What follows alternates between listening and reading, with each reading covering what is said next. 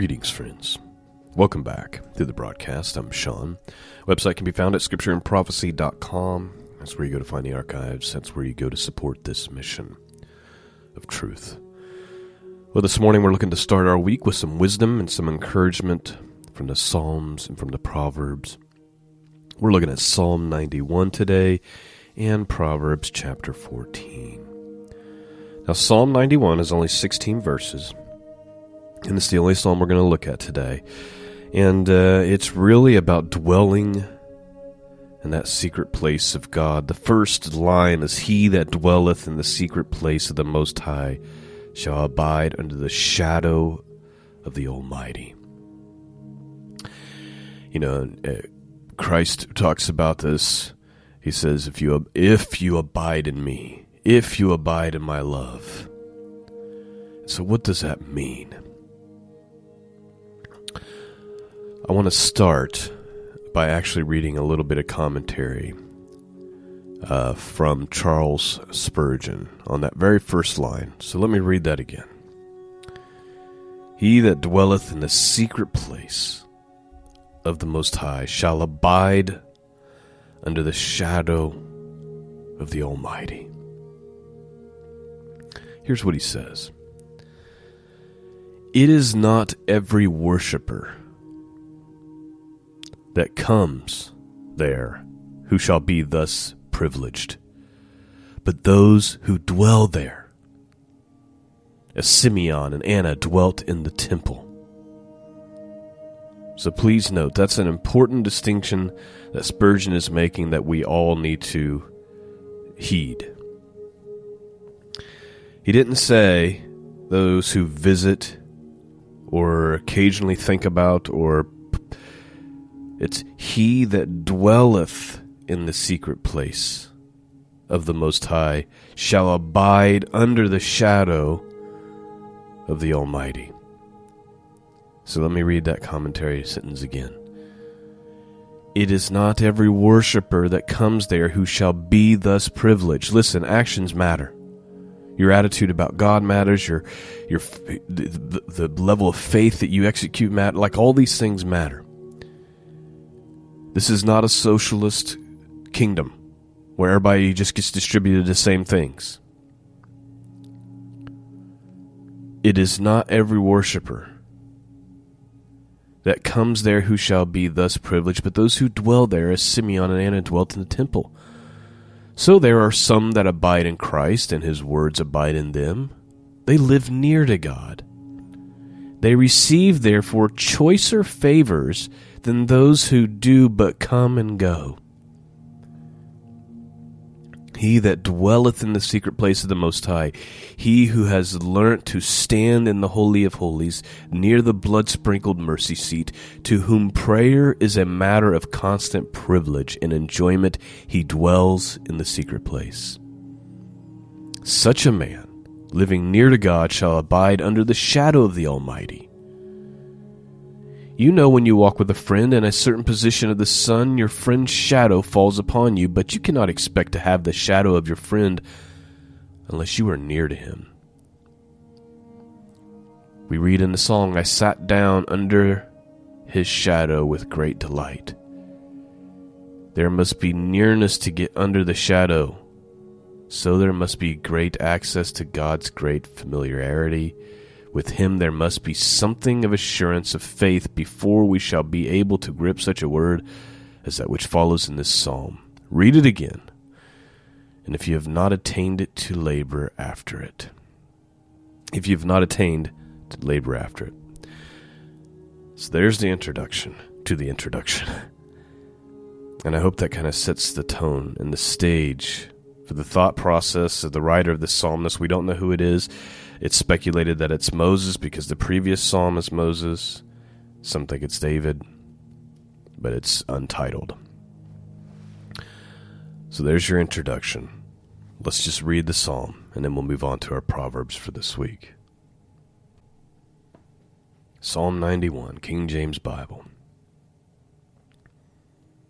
He that dwelleth in the secret place of the Most High shall abide under the shadow of the Almighty. I will say of the Lord, He is my refuge and my fortress, my God, in Him will I trust. Surely He shall deliver thee from the snare of the fowler and from the noisome pestilence. Please note that word there, pestilence. That is the Hebrew word deber, or deber. And it means disease, but it specifically is dealing with the type of disease that would be a pandemic, widespread death, and often associated with uh, like a judgment from God. I just think in our day, this is a verse that stands out. Surely he shall deliver thee from the snare of the fowler and from the noisome pestilence. He shall cover thee with his feathers, and under his wings shalt thou trust. His truth shall be thy shield and buckler. Thou shalt not be afraid for the terror by night, nor the arrow that flieth by day, nor for the pestilence that walketh in darkness, nor for the destruction that wasteth at noonday. A thousand shall fall at thy side, and ten thousand at thy right hand, but it shall not come nigh to thee. Please note, what's that picture there? The picture is even though there's calamity happening all around us, right? People are falling by the sword or by the arrow. People are falling by the pestilence, shall not come near you.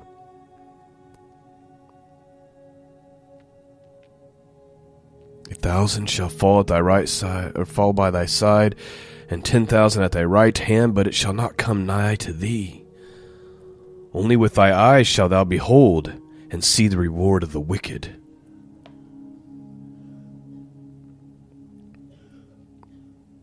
Because thou hast made the Lord, which is my refuge, even the Most High, thy habitation. There shall no evil befall thee, neither shall any plague come nigh thy dwelling. For he shall give his angels charge over thee to keep thee in all thy ways. He shall bear thee up in their hands, lest thou dash thy foot against a stone. Thou shalt tread upon the lion and adder and young lion, and the dragon shalt thou trample under feet. Because he hath set his love upon me, therefore will I deliver him. I will set him on high, because he hath known my name. He shall call upon me, and I will answer him, and I will be with him in trouble. I will deliver him and honor him. With long life will I satisfy him and show him my salvation. Obviously, those last few verses was from God's perspective. And there's a Messianic, uh, some, you know, prophetic stuff about the Messiah there. Uh, but let's i just want to focus in on that last two last three verses again. The verses that are like from god's perspective. Listen to the very first part of this. Because he hath set his love upon me is there an action there is there an attitude there it's kind of like how we have all the if words. Jesus says, If you abide in my love, you will abide in my love if you keep my commandments. That's the words of Jesus. I know that's not going to fly in the Greasy Grace churches today, but that's what he said. If you obey my commandments, you'll abide in my love. What is God saying here? Because he hath set his love upon me, because of this thing that my servant has done, because he hath set his love upon me, therefore I will deliver him. I will set him on high, because he hath known my name. What did Jesus say? Seek first the kingdom, and these other things that you're so worried about, they'll be added to you. Like if those things aren't your focus, and the kingdom of God is your focus, you won't have to worry about those other things. But if those other things are your focus, then that means that the kingdom of God is not your focus, and you're going to have problems. Oh, that we could just receive this into our hearts and minds. Because he hath set his love upon me, therefore I will deliver him, and I will set him on high, because he hath known my name. He shall call upon me, and I will answer. And I will be with him in trouble. I will deliver him and honor him, and with long life will I satisfy him and show him my salvation. Oftentimes, I'm reading and teaching this word over the podcast, but it is my own self that is pierced. The Bible is a mirror, and it will show you who you are. Lest any of us get prideful.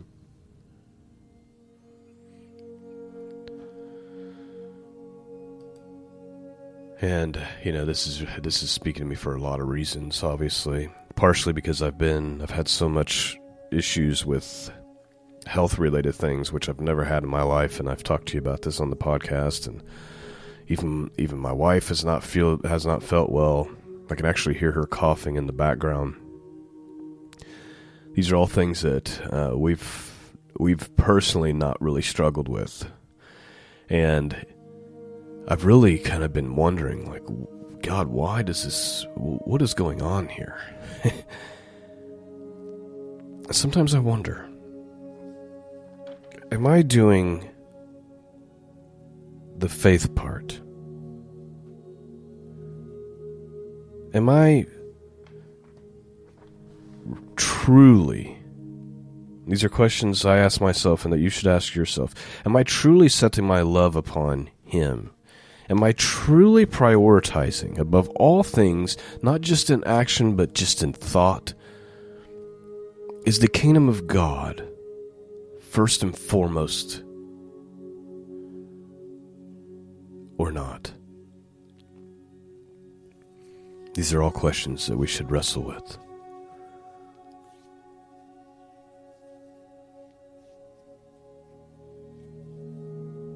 I'm not one who just goes, oh, well, just things happen. I don't believe in coincidences, and I don't believe things just happen. I believe there's purpose. Getting off track here. Let's look at chapter 14. The contrast of goodness and evil continued. 35 verses from the Wisdom of Solomon. Let's end this morning with a little bit of wisdom here. Every wise woman buildeth her house, but the foolish pluck it down with her hands. He that walketh in uprightness feareth the Lord, but he that is perverse in his ways despises him. In the mouth of the foolish is a rod of pride, but the lips of the wise shall preserve them. Where no oxen are, the crib is clean, but much increase is by the strength of the ox. A faithful witness will not lie, but a false witness will utter lies. A scorner seeketh wisdom and findeth it not, but knowledge is easy unto him that understandeth. Go from the presence of a foolish man, when thou perceivest not in him the lips of knowledge. You've, you've heard me say it before. You are who you surround yourself with. Don't surround yourself with fools. The wisdom of a prudent is to understand his way, but the folly of a fool is deceit. Fools make a mock at sin, but among the righteous there is favor. The heart knoweth his own bitterness, and a stranger doth not intermingle with his joy. The house of the wicked shall be overthrown, but the tabernacle of the upright shall flourish. There is a way which seemeth right unto a man, but the end thereof are the ways of death. Even in laughter the heart is sorrowful, and the end of that mirth is heaviness. The backslider in heart shall be filled with his own ways, and a good man shall be satisfied from himself. The simple believeth every word, but the prudent man looketh well into his going. Listen, that verse. If it doesn't describe culture today, I. We live in a world where people watch the black screen of death and believe every word that comes out of it like a bunch of fools. Sometimes I'm astounded at what people will that people will not question these things. They'll just be like, "Oh, okay."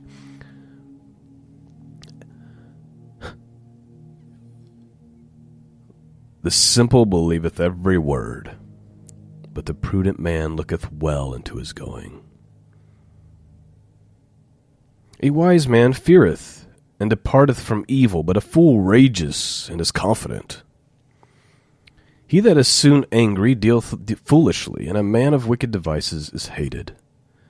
The simple inherit folly, but the prudent are crowned with knowledge. The evil bow before the good, and the wicked at the gates of the righteous. The poor is hated even in his own neighbor, even of his own neighbor, but the rich hath many friends.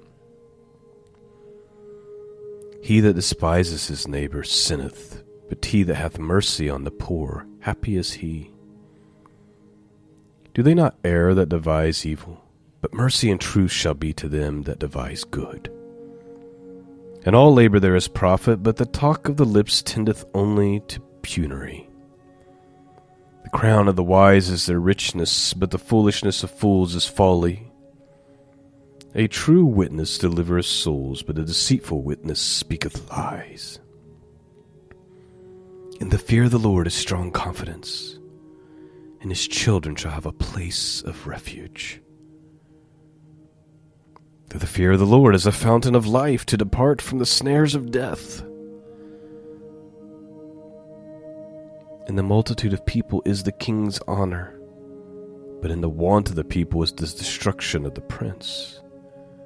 He that is slow to wrath is of great understanding, but he that is hasty of spirit exalteth folly. A sound heart is the life of the flesh, but envy the rottenness of the bones. He that oppresses the poor reproaches his Maker, but he that honoureth him hath mercy on the poor.